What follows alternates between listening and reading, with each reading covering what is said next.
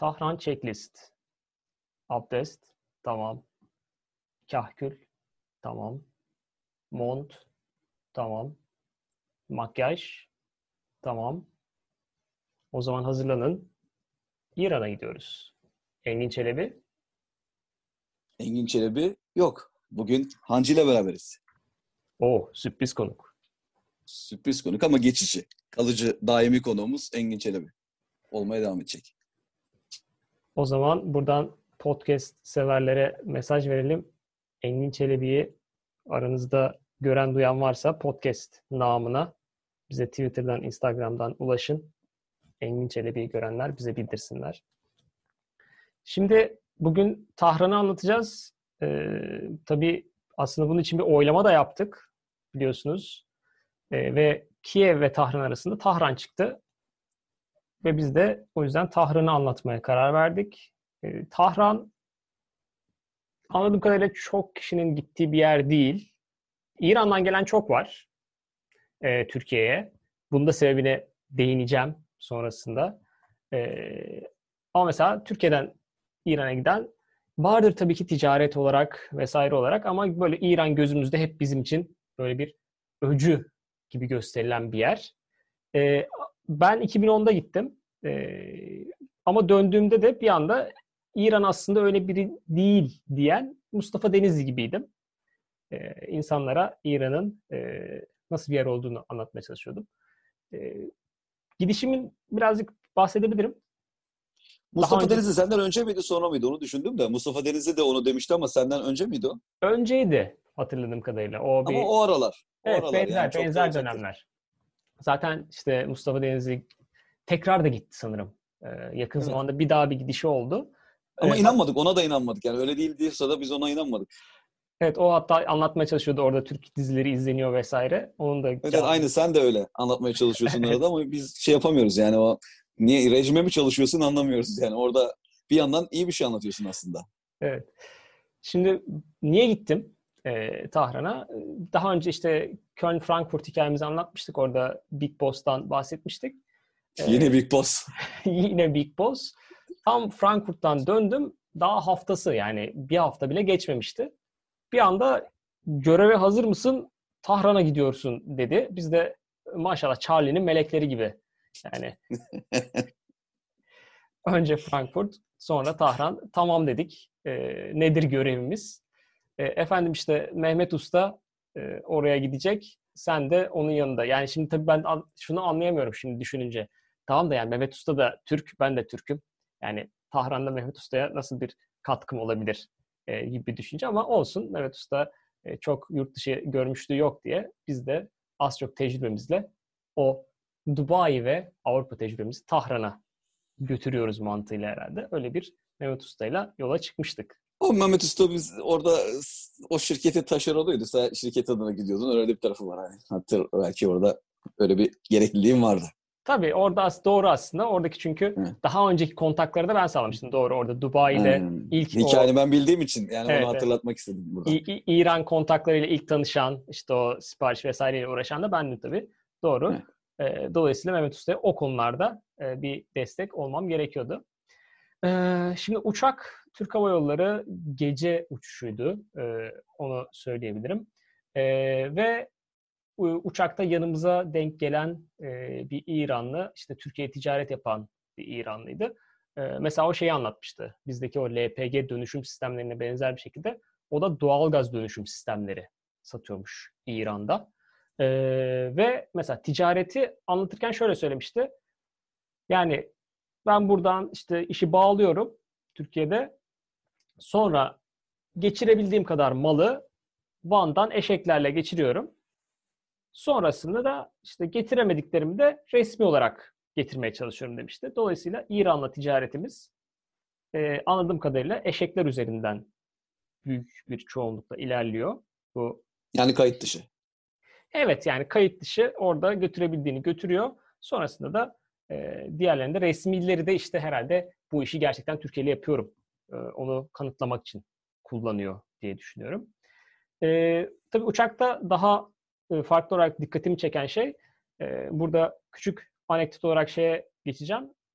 işte Fransa'ya, Paris'e e, Manş Tüneli'nden gittiğimi söylemiştim. Orada mesela şöyle bir durum oluyor. Manş'ı geçtiğiniz anda Fransa'ya tren giriyor ve hemen bir anda bienvenue, bonjour diyerek böyle bir anda Fransızca konuşmaya başlıyor. Oraya kadar İngilizce konuşan e, makinist. Tam tersine de İngiltere'ye dönünce bir anda Welcome to the United Kingdom'a dönüyor.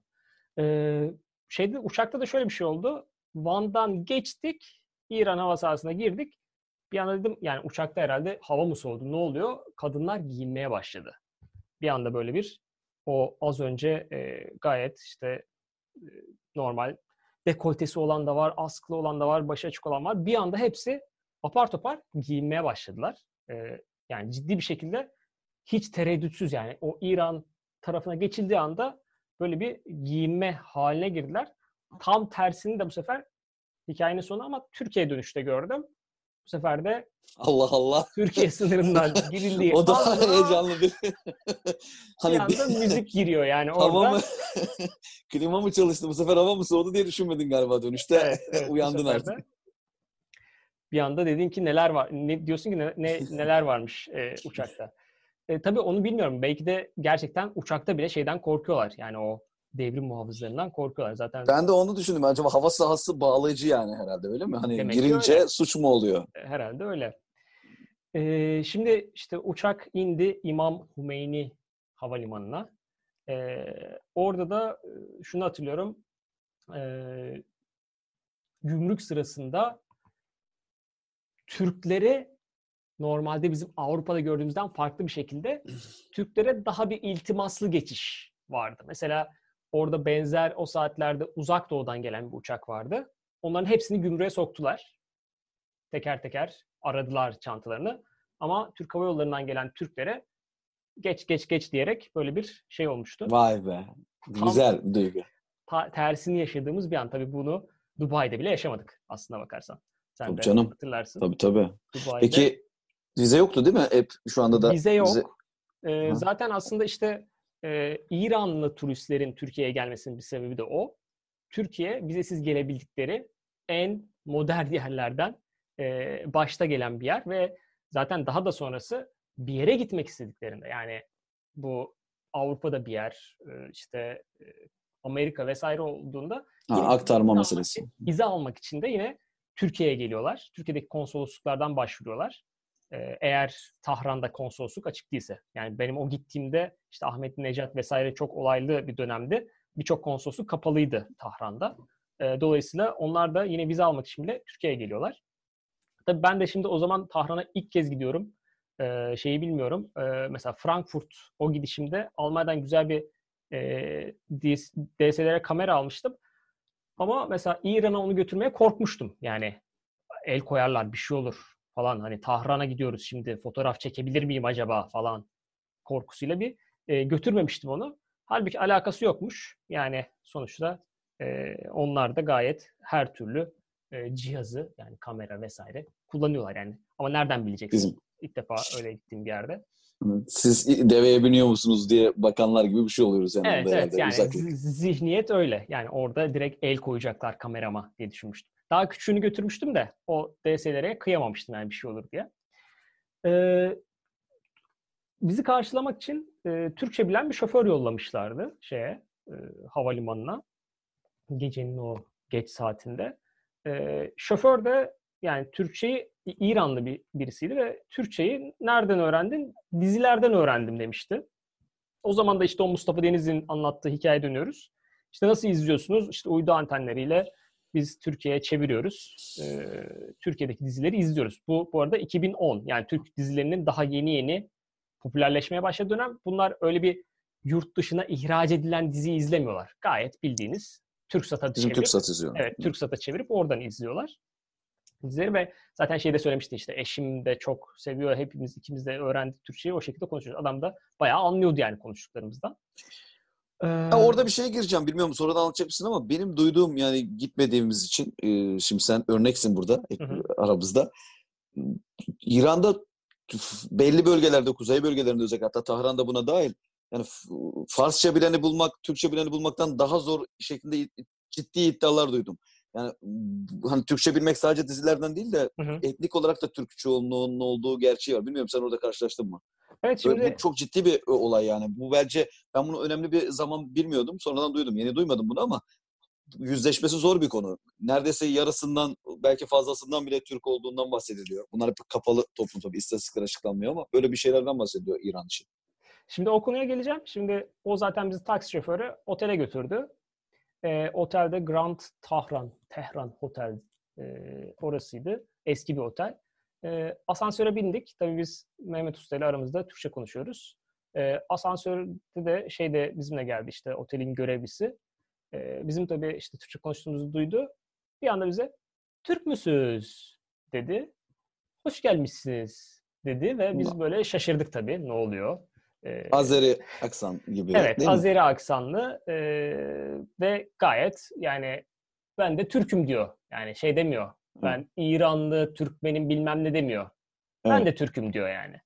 E, Evet. Sonra mesela ertesi gün çıktık dışarıda geziyoruz. Gayet böyle bizim Türk olduğumuzu anlıyor oradaki bazı işte satıcılar falan. Direkt şey dönere gel, dönere gel, tık tık tık tık tık direkt o modda şeyler var. Türkler var. Yani işte Türkiye Cumhuriyeti vatandaşı değil. Türkiye'den oraya göçmüş değil. Tam tersine. Oralı. Orta Tam Asya'dan gelirken orada kalmış olan Kalmış bizim- ya, yerli. Evet. bizden yani hatta bizden daha Türk bile diyebiliriz. Yani bunlar bildiğin zaten Türk. Bizden de Türk Evet. diyebiliriz bazıları için. E, Ben işte yakın zamanda baktım tekrar e, işte yüzde 15 diyen var, yüzde 20 diyen var. E, Bayağı bir e, Türkçe konuşan e, nüfus var. İşte bazıları Azeri Türk'ü diyor, bazıları aslında İranlı ama Türkçe öğrenmiş diyor. E, senede daha önce konuşmuştuk işte bu şu anki zaten e, Hameyni miydi ismi? O bile aslında işte Hameyni, evet. Azeri e, Azeri şeyi, Türkmeni ve Hamane'yi diyorsun. Hamane, Evet evet ama şu anki başta olan. Ee, üstüne işte Ahmet Necat'ın o zamanki videolarını bulmuştuk. Yani bir yerde miting yaptığı zaman çıkıyor onlara Türkçe sesleniyor.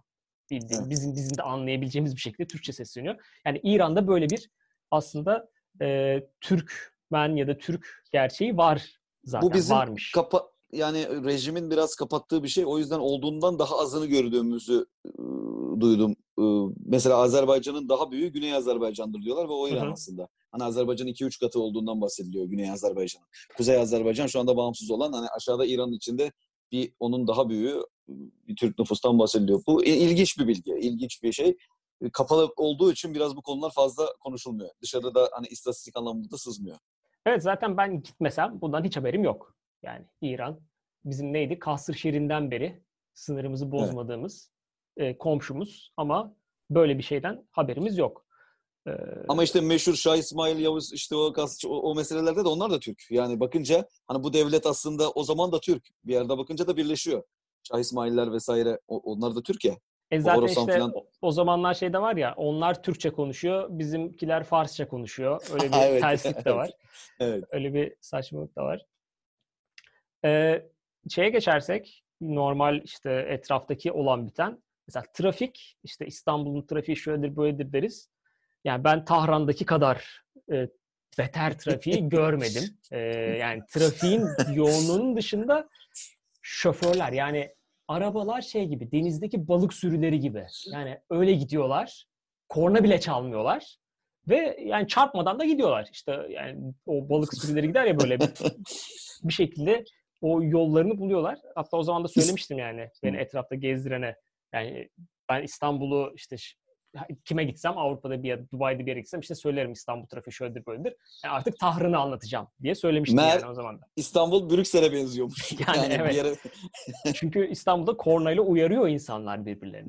İran'da öyle bir şey de yok yani.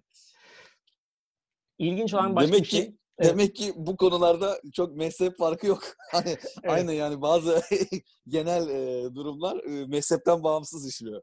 Evet yani orada da E, Daha kötüsünü Pakistan, Bangladeş için duydum bu arada. Demek ki Hindistan içinde derler. Oradaki işte işte, yani- kornanın aşırı olması durumu. medeniyet demek ki genel bir kıstas ya. Yani Evet, evet. medeniyet azaldığı zaman trafikte kendini belli ediyor en çok. Ee, mesela doğalgazla çalışan otobüsler var. Ee, sarı otobüsler böyle ve şeyi söylemişlerdi. Herkesin e, belli bir sınıra kadar ücretsiz doğalgaz alma hakkı varmış. E, o yüzden mesela o doğalgaz dönüşüm sistemleri, uçaktaki abi, o işi yapan abi, e, o yüzden araçları doğalgaza dönüştürmeye çalışıyor. E, o otobüsler de işte CNG miydi, CNC mi öyle bir şeyle çalışıyorlardı. E, işte etrafta gezerken mesela karşına çıkan böyle Arap alfabesiyle bir şeyler yazıyor böyle duvarda. Bismillah diyorsun böyle ne oluyor acaba diye. Ama yanında mesela CNC yazıyor. Onu Latin harfleriyle yazmışlar. Meğersem onlar yerel reklammış. Yani onu orada gezerken anlayamıyorsun. Alışıyorsun bir yerden sonra tabii. Ee, onun dışında şimdi Arap alfabesi demişken hemen şeye girmek istiyorum. Ee, İranlılar Arap değildir. Bunu net bir şekilde böyle Zaten kalın, o Arap alfabesi değil bu arada. Fars alfabesi. İşte Fars yani- harfleri de farklı biliyorsun. işte yani kalın e, şeyle çizmek istiyorum altını. E, Çok önemli, evet. ha- hatta İranlılar yani Araplardan bahsederken sanki bir böcekten bahsetmiş gibi bakıyorlar. E, Araplar da İranlardan benzer şekilde bahseder o kadar. Birbirlerini yani iki tarafın da kabullendiği bir gerçek birbirlerinden olmadıkları. Evet ve yani bunu da yani tabii ki yine oraya gidene kadar bu kadar net anlamamıştım. Ee, sadece burada bir ortada din ortaklığı var, harflerin benzerliği var. Onun dışında hiçbir şekilde bir ırk yani İran ırkı yani baktığın zaman işte Türklere daha yakın olabilir ama Araplarla hiçbir alakası yok. Ee, konuşmalarında, aksanlarında hiçbirisinin alakası yok. Sadece evet Arapça biliyorlar. Ee, din olarak da bunu e, Arapça bildikleri için yani Arapça biliyorlar dediğimde e, hepsi bilmiyor bu arada. Yani şey e, bu din olarak daha dindar olanlar Arapça biliyor diyeyim. E, onun dışında bir Ama o bizdekilerin yok. bilmesi gibi. Bizdekilerin aynen, bilmesi gibi. aynen, Bizdeki hocaların aynen. bilmesi gibi de bu arada din de ortak deyince yani orada da gene marjinal Tabii, yani o tabii. ayrı kültürel ayrım e, mezhep konusunda da kendini ciddi belli etmiş olarak orada da marjinal bir ayrım var. Yani bugün İran'la atıyorum kat şeylerin e, ne bileyim Körfez ülkelerinin falan ayrılığının nedeni aslında hiç de öyle birbirlerini aynı dinden bile görmüyorlar yani. Biz bu konuya girmiyoruz da burada. Kendileri öyle görmüyorlar. O kadar kopmuş durumdalar birbirlerinden. Evet yani ikisi aslında tamamen zaten işte zamanında İran-Irak savaşları e, tamamen böyle e, farklı e, medeniyetler, milletler diyelim. E, tabii ki bu Avrupalılar için öyle olmayabilir. İşte yani Türkler için bile İranlılar Arap değil deyince bunu algılaması zor oluyor. E, ben daha sonraki dönemlerde Evet. yine Mustafa Denizli gibi anlatmaya çalıştığımda bunun zorluğunu yaşamıştım. E, Konu buradayken bir gereksiz bilgi vermek istiyorum. ben. Evet buyurun. Mesela Arap alfabesinde P yoktur. O yüzden Pers diyemedikleri için Fars derler. Biz ona geçmiş. Ar- Onlarda P var. Pers. Kendilerine Pers diyorlar. Böyle aralarında yani alfabelerinde farklılık var. O anlamda söylüyorum. Aynı alfabeyi kullanmıyorlar yani. Fars ve Fars oradan geliyor. Pers Biz de, Fars. biz de biz de herhalde Araplara Araplardan aldığımız için gene Fars'ı kullanmışız herhalde. O Farsi, konuda Fars. öyle ama bu arada sen abdest diye girdin onu unutmayayım. Abdesttir, namazdır bu, bu kelimelerin hepsini de Farslardan almış durumdayız. Yani İranlardan din adını aldığımız şey daha fazla. Hatta bizim genel kültürümüz de daha Fars'a yakındır. Öyle de değişik bir çeşitliyiz yani biz malum. Evet, bizim taraf Çeşni. Abdest mesela Araplar bilmez. Abdest namaz dersen Araplar anlamaz. Abdest namaz kelimelerini anlamaz Farsça. Ve onlar İranlar biliyor bu gibi. Girişin aslında özel oldu. Farkında olarak mı yaptın bilmiyorum. Abdestle girdin. Ee, orada işte şey e, normal algı olarak o algıyı yansıtmak amacıyla öyle bir giriş yapmıştım. Ee, sonrasında işte beni sağ olsun oradaki yine e, bizim aslında malzeme sattığımız kişiler böyle güzel restoranların olduğu yerlere götürdüler. İşte ben tabii garip ne yiyebilirim diye şöyle bir baktım. Orada e, ördek yediğimi hatırlıyorum. Böyle pilav, pilavlı bir ördek yediğimi hatırlıyorum. Sonra böyle bir güzel e, yine alttan derelerin aktığı böyle bir tepe gibi bir yere götürmüşlerdi. Çay kahve içmeye. E, yer masasına oturuyorsun böyle bağdaş kurarak oturduğum bir yer. Sonra bir baktım e, Efes tabelaları gördüm. Dedim ne oluyor? Hayırdır? Nereye geldik? Efes, Tahran'dayız. Ne işi var? E, orada öğrendiğim bir şey e, alkolsüz bira çok popülermiş e, İran'da. E, Efes'te Benim tabii. aklıma bile gelmedi. Yemin ederim ben bizim İzmir'deki Efes'i diyorsun zannettim. Hatta ne oluyor yeni bir orada da Efes diye bir yer mi var diye düşündüm. Hani hiç algımda bile yani o Efes deyince aklıma bile gelmedi ya. Ne kadar ilginç ya. E İşte alkolsüz bira çok popüler. Ee, meyveli, değişik değişik işte ananaslı, elmalı bir sürü değişik şey var. Efes'i tabii ki burada boş durur mu? Yanı başımızdaki memleket.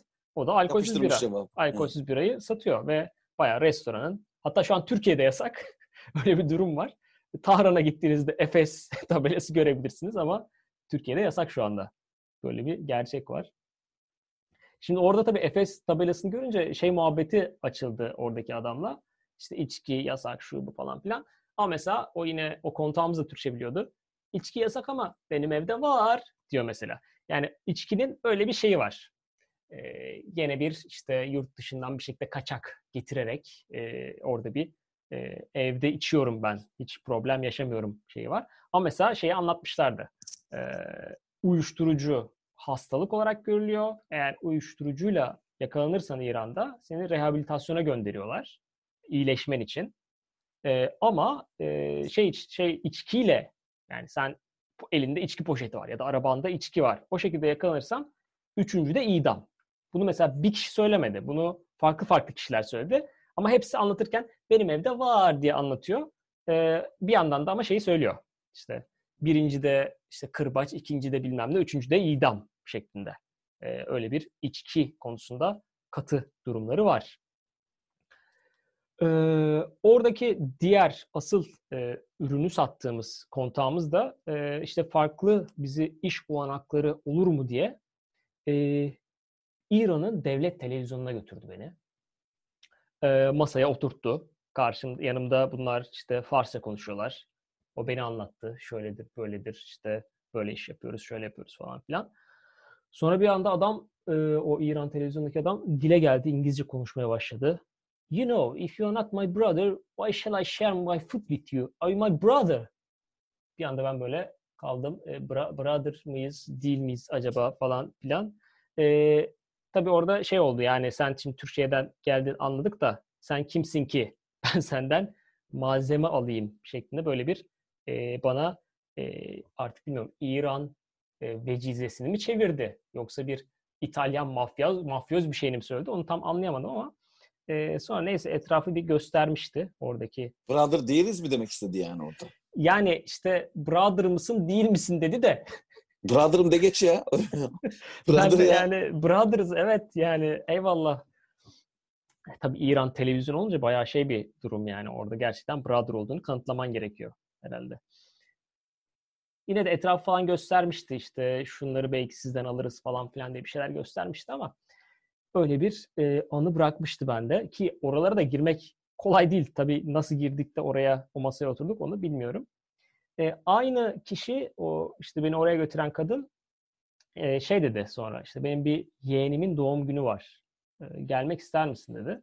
Ya ben de ne yapacağım yani tek başıma zaten işte Mehmet Usta öbür e, şeyleri onarmaya çalışıyor, tamir etmeye çalışıyor.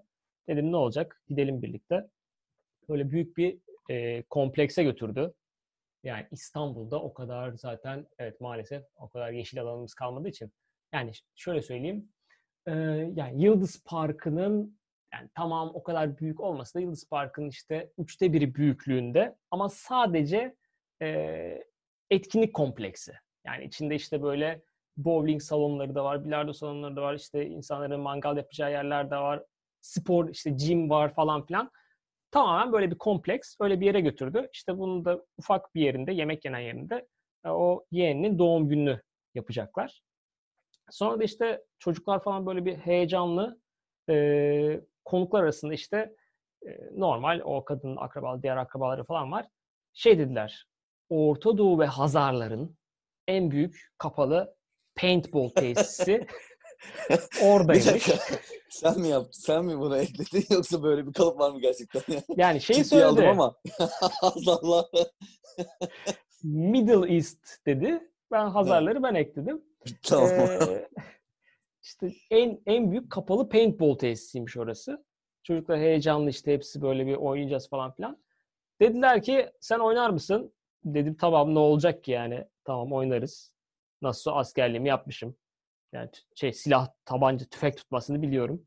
Ama hiç paintball oynamamıştım. Öyle bir şey var, Mer- durumum var. Gerçek mermiyleymiş. ne çıktı ya? Hiç paintball oynamamıştım. İşte kıyafetleri giydik hepimiz, kamuflajlar falan filan. Ama o ekibin içinde... Hayır, İran'a gidiyorsun, kamuflaj giyiyorsun. Hayatında Türkiye'de yapmadığın işi alacaklar, götürecekler. Ne yapıyorsun ya? Ve şeyin içinde de 18 yaşın üstünde bir tek ben varım. O paintball oynayan ekibin içerisinde. içerisinde. İşte başladık böyle heyecanlı ekipler kuruldu. Ee, işte ben başladım birilerini vurmaya çalışıyoruz falan filan. Daha çok vakit geçmeden şat diye bir tane çocuk beni alnımın ortasından vurdu kasktan üzerinden. Ee, galiba çocukların arasında biraz büyük hedef kaldım onların içinde. Ee, çıkınca da hepsi beni konuşuyor. Nasıl vurdum alnından. Hala tabii o paintball'un izi duruyor alın şeyin üstünde, kaskın üstünde. Hepsi geldi bana gülüyorlar böyle. Öyle bir e, hayatımdaki ilk paintball'u e, Tahran'da çocuklarla oynamış oldum ve e, alnımın ortasından vuruldum. Tahran'ın içinde vurdular beni. İlk şehit sen misin? Evet. Orada. Orada oyunda ilk şey ben oldum. ilk kurban ben oldum. Ee, sonra mesela işte doğum günüydü ve e, işte orada büyükler benimle konuşurken işte aralarında hafif Türkçe öğrenenler bana Türkçe bir şeyler söylemeye çalışıyor ve işte şey diziden öğrendik, diziden öğrendik falan diye söylüyorlar yine. Ee, orada genel şeyi söyleyebilirim. İşte Ahmet Ali Necat'ın tekrar seçildiği ve e, protestoların yeni bittiği dönemde hepsi şey diyorlar. Biz vermedik. Kimse Ahmet Necat'a vermedi. Kim verdi bilmiyoruz havasındalar. E, bu muhabbetler bizde de hatırlayacağımız şeyler ama tabii bu İran'a daha aleni bir şekilde herhalde. Öyle düşünüyorum. E, sonrasında tabii Öyle mi gerçekten? Yoksa işte orada senin oradaki tespitlerini hatırlıyorum bir. Yani bu gerçek mi orada? Mesela bizde de bu var ama bence bizdeki biraz algı. Yani bizde e, bence oylar e, doğru çıkıyor da hani verenler konuşmuyor veya vermeyenler kendi arasında böyle konuştukları çıkıyor. Orada gerçekten acaba verilmiyor da mı çıkıyor? Ona daha yakın bir toplum orası sonuçta. Yani benim ben kiminle konuştuysam hepsi rejim karşıtıydı. Hepsi Ahmet Necat karşıtıydı ve hepsi şeyde e, burada kaldık işte bir şekilde e, yani işimizi yapıyoruz. Yani bu arada şey değil insanların zihni açık. insanlar böyle bir şey değil. E, dünyaya açıklar yani. Bu çok önemli ee, tespitler. Çünkü ben bunları senden duyduğumda çok şaşırmıştım. Onları bir biraz daha evet insan imajlarını anlatabilirsin. Özellikle din konusundaki bakışlarını ya da genel hani İran dediğimiz zaman biz rejim aklımıza geliyor fakat evet. rejim anladığım kadarıyla topluma etkisi düşük. Toplumun geneline yani çoğunluğuna etkisi düşük. Yani, yani hayatlarını orada... kitleme anlamında etkisi var ama hani zihniyetlerini değiştirme anlamında pek etkisi yok diye senden duymuştum bu arada. Ben bunu başka yerde de ilginç bir şekilde çok bilmiyorum. Senden duymasaydım çok bilmiyordum. Yani onların söylediği şu. Ben mesela tekrar bu e, notları alırken baktım. E, katılma oranı düşük. Yani bizdeki fark o biraz galiba. Bizde katılma oranı hep böyle %80'lerin üzerindedir tamam. ya. Orada evet. mesela katılım oranı düşük. Belki de işte katılım evet. var ve o diğerleri geçersiz sayılıyor durumu olabilir. Bu ya da zaten aday yapılmıyor ki gerçekten muhalif olanlar. Evet, zaten hep aynı evet. şeyler. O yüzden de millet gitmiyor ama toplumun çoğunluğu aslında iktidarda olanlara karşı olmuş oluyor. Toplam doğru çıkmış oluyor yani. Evet öyle bir durum var. Yani evet kağıt üstünde bir seçim var. Zaten adayların hepsi o üst kurul tarafından belirleniyor. Mesela şu ana kadar hiç kadınlar seçilebiliyor ama hiçbir zaman kadın bir e, adayı başkan adayı yapmamışlar. Yani o e, şu anki e, şu ana kadar mollaları onaylamıyordur. Evet, hiçbir zaman onaylamamışlar. Evet, öyle bir durum var. E, kadınlar derken hemen şeye gireceğim. Orada işte o doğum gününde e, işte 10-15 yaşında çocuklar mesela orada fotoğraf çektiriyorlardı. E, hemen arkadan devrim muhafızları geldi. Onu ilk defa orada onları gördüm. E, ve hemen işte o velileri uyardılar. Sizin kızlarınız sürekli o başörtüsünü çıkartıyor. Fotoğrafları öyle çektiriyorlar. Mı var? Efendim? Oyuncularda. Oyuncularda kızda mı var? Yok bu şey doğum günündeki şeyden bahsediyorum. Pastalar kesildi, yemekler yerildi. Orada fotoğraf çekiliyor artık. O ortamda yani o kız çocukları bile e, hafif başörtüsünü çıkarttığı zaman, hafif demeyeyim yani başörtüsünü indirdiği zaman zaten o kahkül açık herkeste onda sıkıntı yok. Ama başörtüsünü indirdiği zaman devrim muhafızları geldi ve uyardı. Yani böyle bir baskı ortamı evet var e, şey üzerinde. Ama bir yandan da kadınlar iş yaşamında var. Yani kadınlar Suudi Arabistan'daki gibi değil, arabada kullanabiliyorlar. Öyle bir onun hakkında da bir sıkıntı yaşamıyorlar. Zaten benim kontağım da kadındı işte. E, oradaki beni o, o, oraya buraya götüren kişi. E, ve mesela sebebini sordum bunun. E, nasıl yani sonuçta bizim bildiğimiz İran'da böyle bir şeyin olmaması lazım. Yani nasıl siz böyle bir yönetici olabiliyorsunuz? Nasıl böyle bir iş hayatında rol alabiliyorsunuz? E, şöyle bir geçmişi varmış. Devrimde kadınlar rol almış. O yüzden dışlanmamışlar ve onlara karşı bir minnet var. Yani şahı devir, devirenlerin içinde kadınlar da olduğu için vakti zamanında e, o yüzden e, rejim de onlara bir böyle bir yol vermiş öyle söyleyeyim. En azından e, iş yap, yaşamında olsunlar diye. Şeye baktım hatta üniversite öğrencilerinin şu anda yüzde 60'ı kadınmış. Daha çoğunluğu yani. Normalin de üzerinde.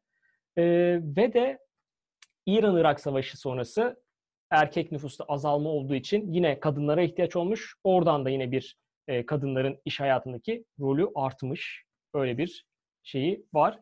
Ama tabii ki kadınların özgürlüğü o kadar da değil. Yani bir yere kadar durumu var.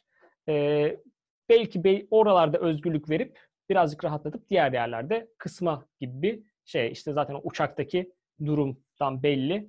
E, hemen Aynı rejim... takmışlar ama. Evet. Aynı konu. Yani senin şu anda sen bile oradayken e, denk geldiğine göre devrim muhafızlarının ciddi ciddi geldiğini hı hı. yaşayan bir distopya var aslında bir yerde orada. Hani ilginç bir şekilde şu anda yaşıyor yani böyle bir şey yaşıyor. Yani zorla birilerinin kıyafetine karışma diye bir şey e, bizim tırnak içinde layıkların sadece e, kafasında kurdukları bir şey değil. Var yani böyle bir şey. Evet Olabiliyor var. Yani böyle bir şey. Ve şey de var. Ben binmedim ama e, işte toplu taşımada da ayrı yerden biniyorlar. Yani o mesela garip çelişkiler. Yani bir yandan üniversiteye gidebiliyorlar, bir yandan işte iş yaşamında aynı masaya oturuyorlar vesaire ama toplu taşımada ayrı yere biniyorlar gibi bir öyle bir şey var. Yani o kuralları da işletmeye devam ediyorlar. Tabii orada işte devrim muhafızlarını ilk kez gördüm. Ertesi günde Cuma. Ee, dedim ki şimdi kim bilir nasıl bir camiye gideceğiz, nasıl bir camiye götürecekler beni. Çünkü işte Dubai'de kıldık. Frankfurt onu anlattım. Orada da denk geldik. Ee, Frankfurt Organize Sanayi'de bir Cuma'ya kıldık. Kim bilir dedim İran'da şimdi nasıl bir Cuma kılacağız. Ee, ama ertesi gün oldu. Ee, o kadın dedi ki Cuma bizde tatil. Biz de cuma günleri e, bizim bir dağ evi var. Normalde oraya gideriz. Sizi de götürelim dediler. Biz dedik tabii ki davete icabet etmek gerekir. E, hay hay gidelim. E, Mehmet Usta'yla beni aldılar. E, kadının eşi de e, Yıldız Teknik'te okumuş. bir mühendis kendisi. E, Türkçe biliyor hakim. Galiba zaten Türk kökenli. Yani İranlı ama Türk kökenlilerden. Yıldız Teknik'te de okuduğu için Türkçeyi gayet sular seller gibi konuşuyor. O kadın çok Türkçe bilmiyordu ama o adam gayet net bir şekilde konuşuyor. Ee, bize de işte e, giderken adam anlatıyor işte biz burada işte hafta sonları yani cuma günleri genelde Tahran'dan uzaklaşırız. Birazcık işte e, o dağ evimizde biraz böyle şehirden uzak. E, şehir bu arada kirli, onu söyleyebilirim. O hava kirliliği sürekli var. Orada bir ters rüzgarlar varmış işte e, dağdan geliyormuş falan. O yüzden sürekli bir Tahran'ın üzerinde bir hava kirliliği var ama dağ tarafı en azından birazcık daha şey e, temiz. O yüzden oraya gitmeyi tercih ediyorlar. Yolda da işte yer yer devrim muhafızları var etrafta. E, işte bazı arabaları durdurup kontrol ediyorlar. İşte o adam yine şey söyledi bize, şey anlatıyor. E, içki bulurlarsa Allah rahmet eylesin. Yani arabalarda o kontrol yapıyorlar. Sonuçta biliyorlar insanlar dağ evine gidiyor vesaire. İşte o da söylüyor. Birinci de gözaltı, ikinci de kırbaç, üçüncü de idam falan filan. E, arabada öyle bir şey yok ama biz de yine de böyle bir tedirginiz yani durdurmasınlar. Bir, bir gün önce işte o kızcağızları bile e, böyle bir uyaran devrim muhafızı bize ne yapar diye düşünüyoruz e, orada. Nihayetinde gittik o. Ne yapar? Yani bilmiyoruz, ne... bilmiyoruz işte yani. E, bir şey arabada ne olduğunu da bilmiyoruz ki. Yani bizi aldılar götürüyorlar sonuçta. Öyle bir tedirginlik var bizde. Ha ee, sizinki sizde var, onlarda yok. Yani onlarda yok. O, yok. Rahat, evet. Ha, ee, tamam. Dağ, işte o dağ evinin olduğu bölgede bir yere park ettik arabayı. Sonra da bir anda böyle bir nehrin kenarında yürümeye başladık. Ee, o resimleri de paylaşacağım Instagram'da bu Tahran hikayesini yayınlarken. Ee, en sonunda böyle bir tek katlı bir evin olduğu yere vardık. Oraya yani araba oraya gitmiyor artık. Oralara yürüyerek gittik. Ee, böyle bir nehrin sesleri, ağaçların gölgeleri, e, oturduk işte bir anda işte o kadın çayları hazırladı. Çaylar geldi. Adam işte e, Türkçe'de bildiği için Mehmet Usta ile oturdular tavla oynamaya başladılar. E, çayın yanında e, bu şey olarak söyleyeceğim detay olarak e, şeker getirmiyorlar da tahta çubukta böyle akide şekeri gibi bir şeker var. Onu çaya koyabiliyorsun. Ya da işte böyle küçük kurabiyeler, hurma e, o tip şeyler getiriyor. E, Tahran gezisinin bende öyle bir etkisi oldu. Oradan sonra çaya şeker atmamaya başladım. Yanında bir şey varsa yiyorsam çayı şekersiz içmeye başladım. Hatta bir yerden sonra tamamen şekeri bıraktım çayda. E, Tahran'ın öyle bir etkisi oldu. Bir yandan da İran hurması favori hurmam oldu. E, böyle yumuşak ve tatlı bir hurma. Diğer böyle bir e, Ramazan'da bizim alıştığımız hurmalardan daha farklı, yumuşak bir şey var. Ee, sağ olsun o kadın da daha sonra İstanbul'a geldiğinde tekrar bana getirmişti o İran hurmasını sevdim deyince. Ben de hatta İstanbul'da da Aksaray'da bir yerde bulmuştum bir seyyar satıcıda İran hurması. Ee, bulduğum zaman almıştım. Size de tavsiye Lokum verdiğimiz kadın mı o ya? Bir kadına bir lokum almıştık. Doğru doğrudur. O bize hurma getiriyordu. Biz de ona lokum veriyorduk. Durumu. Adı Ee, neydi onun? Onun adı e, Hatıra galiba. Hatıra, Ha, evet. Tamam. Yani İran bir isimdi. Evet. Evet evet. Ee, sonra da işte bir şeyler yendi, çaylar içildi, tavla oynanıyor falan filan. Dediler ki vodka içer miyiz? Bu arada rüyaya mı giriyorsun gerçekten mi devam ediyorsun? Hani burada Cem Yılmaz filmindeki bir an aklına gelen sahne gibi bir şey mi bu? Yani Baba aslında dedik, şey yani sen kırbaç dedin, idam dedin. Yani bizi mi test ediyorsun? Yani biz dedik Cuma'yı nerede kılacağız? Sen bizi dedik "Ta- tamam Ama dedik böyle- ya atın idamı arpadan olsun dedik. Yani içeriz dedik yani içeriz. Tamam. Mehmet, Mehmet Usta da içiyor mu? Usta da tamam dedi. Oh. Sonra meğersem o dağ evinde ev yapımı vodkalar zulalanmış. Yalnız Mehmet Usta da Türkiye'de içmez orada içiyor. Bu, bak bu da ilginç. Tahran'da içiyor düşün yani sanki şeye gitti. İnsanın bir Sanki tabii bu şey- orada içmesi daha zevkli olabilir. Doğru. Sonra adam diyor ki babam yaptı çok güzel. Sanki Kurtlar Vadisi'nin Abuzer yapmış gibi şeyi, vodkayı. Ha üretiyorlar doğru. Nasıl sek mi içiyor? Neydi? Meyve suyu ne yapıyorsunuz yani orada? Bayağı Kokteyl mi? o işte su şişesinden bozma şişelere doldurmuşlar vodkaları. Valla vodka diyor da ne ne olduğunu ben de bilmiyorum yani. Bayağı sek getirdiler. O şişe bitene kadar onlar içildi. Herkes bir neşelendi. Bir şey oldu. Cezbelendi orada. Tahran'a bak. Vay arkadaş. Sonra da işte orada mı kaldık, otele mi döndük? Döndük herhalde otele. Dönmüşüzdür yani orada ne yapacağız? Bir, Orada muhafız falan yok değil mi? Orası artık köy gibi. Yok orası Yani. işte zaten oraya kaçıyorlar. O dağın Ha. diplerine kaçıyorlar. Orası özel mülk diye herhalde girilmiyor oraya. Ee, dolayısıyla İran'daki cumam bir dağ evinde öyle ev yapımı vodka içerek geçti. Allah kabul etsin. Amin. Sonrasında da işte gene o nehrin kıyısından dönerek e, şeye devrim muhafızlarına dönüşte el sallayarak e, otelimize geçip o gece şeyi hatırlıyorum. Şampiyonlar Kafa Ligi- güzelken el sallamak. Bromil ölçme var mı? Üfletme var mı acaba? Hani yanımızda Vallahi- yok ama. Mesela o adam da içti yani o nasıl cesaret? Herhalde bulundurmak mı şey bilmiyorum ki onların promilde ölçüyorlar. Araba mı? kullanmak, araba kullanmak. Yani Yani, evet bizde yani. bile cezası büyük. Evet. Hani artık orada içip araba kullanmak neyse. Ama insanın bir anlatıcı yani bu yasak gerçekten bir ilgi çekiyor ya. Düşününce orada olsak içmesen de içersin galiba ya. Evet öyle bir durum var yani. İran'da, Tahran'da Cuma günü öyle bir ev yapımı vodka gelince içiyorsun evet. Cuma namazı bak hiç konusu geçmedi anladığım kadarıyla. Hiç Adam hiç yani alakası yani namaz Hani görmedim. Cuma'da kaçtı gibi bir konu da geçmedi yani. yani Senin ben daha çok aklında yani değil mi? Senin daha Tabii, çok tabii. aklında Ben Cuma'da kaçması işte. olması. nereye götürecek? Ya işte ben dört gün mü ne kaldım? Yani namaz kılanı görmedim şeyde Tahran'da. Yani hiç bana soran da olmadı. Hani kılar mısın? Nezaketen hani şey olsun diye böyle bir soran da olmadı. Ee, o gecesinde de şey hatırlıyorum. Mehmet Usta hala işi bitmemişti. Ee, otelde Şampiyonlar Ligi finalini izlemiştim. Inter kazanmıştı onu hatırlıyorum. Ee, sonrasında bayağı bir stresi son dakikada Mehmet Usta gelmişti. Dönüş uçağına yetişmiştik. Orada da yine Türkiye'ye dönerken o Transformers misali kadınların tekrar nasıl değiştiğini gördük e, uçakta.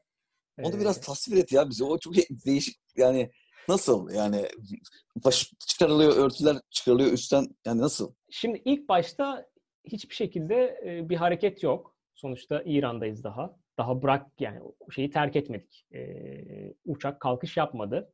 Dolayısıyla herkes e, sanırım zorunlu olan şeyler varmış. Baktım işte bu başörtüsü olması gerekiyor.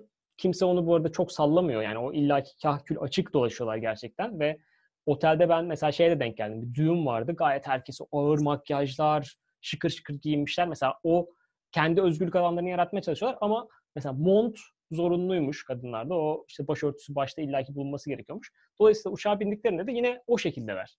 Ama uçak havalandı. işte belli bir fit. Artık Türkçe anonslar Türkiye'ye geçildi. Orada bir anda hop Yal yelil.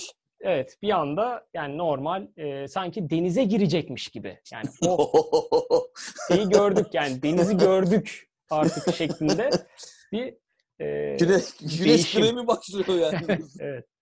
O Mayıs ayında Türk hava sahasına girildiğinde öyle bir havaya geçiliyor.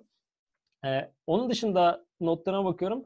Ee, şimdi Mesela, mesela bir dakika bu bir, bu bir yani belli bir oran mı mesela yoksa yani yüzde yüze yakın mı yani? Onu da anlamak istiyorum. Hani mesela diyelim orada kadınların bir kısmı için mi geçerli bu yoksa ekseri bir kısmı için mi geçerli? yani sonuçta o uçakta dikkat çekecek sayıda e, kadınlar ya zaten İranlı olduğunu oradan anladım. Mesela Türk Yani olanlar bunu yapmaz. Şunu demek istiyorum. Marjinal değil yani bunu yapanlar. Yok değil yok mi? Hani marjinal değil. içindeki 3-5 tane asi tip değil de geneli böyle diyoruz değil mi? Evet. Evet zaten şunu da hatırlarsınız bizim e, aynı kadını Dubai'de gördüğümüzde yine örtüsü vardı.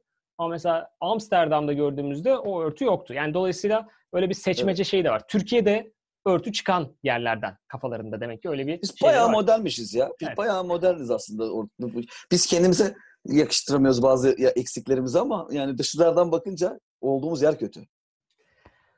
Evet. Şunun, onun dışında şunu söyleyebilirim. Mesela e, tabii işte İran ambargo, yıllarca o ambargo devam etmiş vesaire.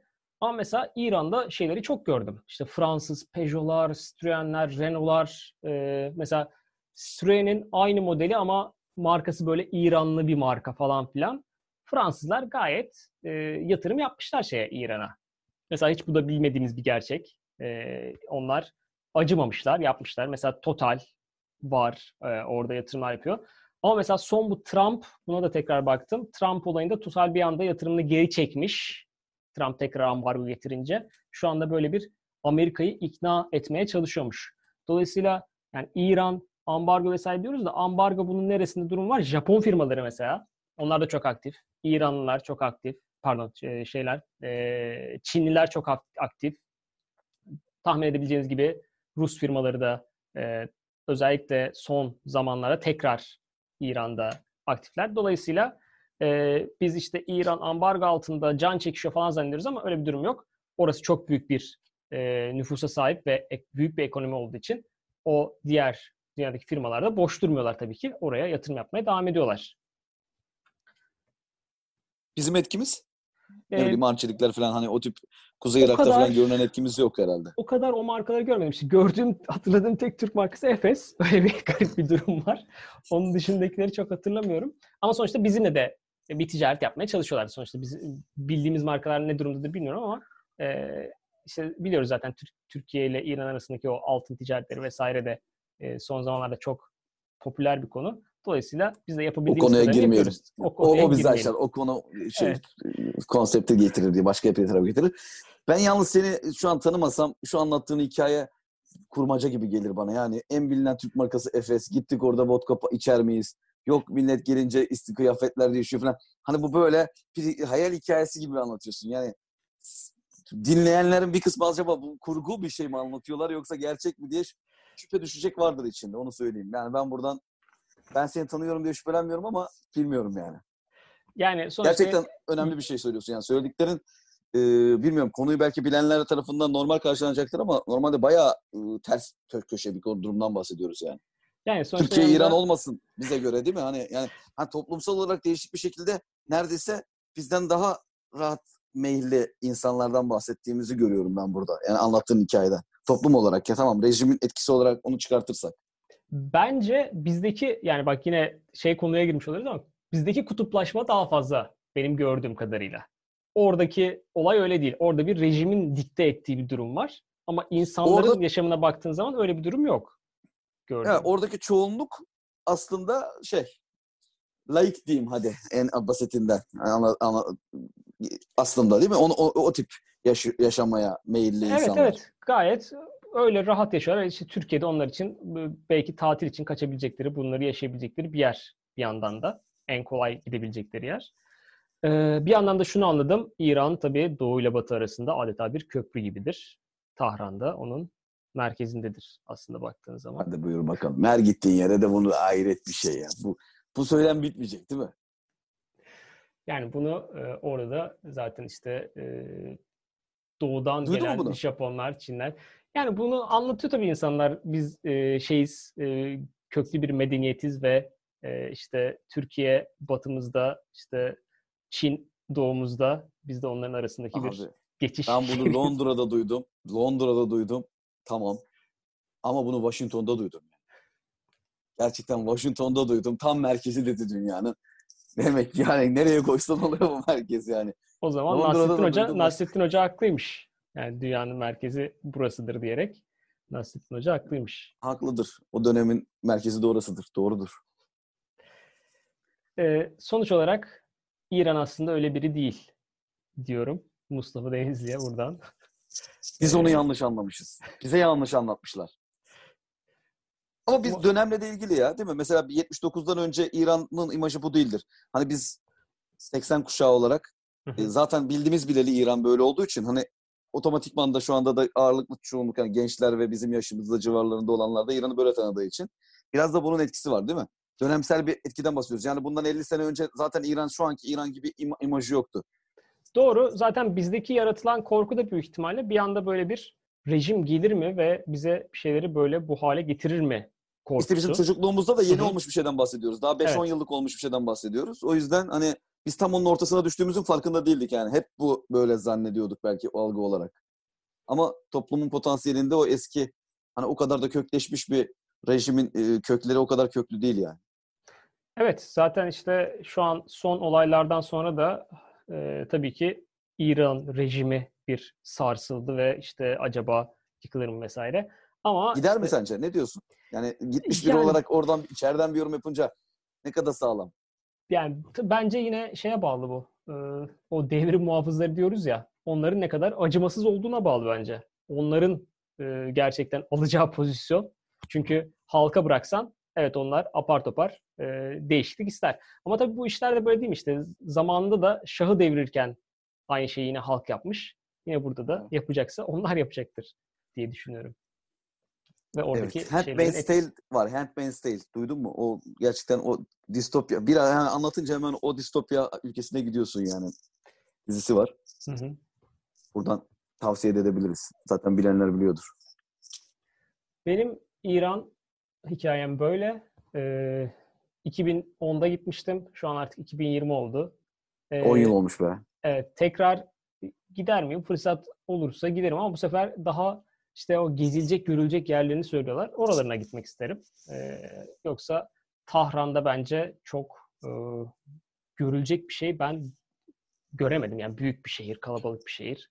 Ee, işte kirli de bir şehir.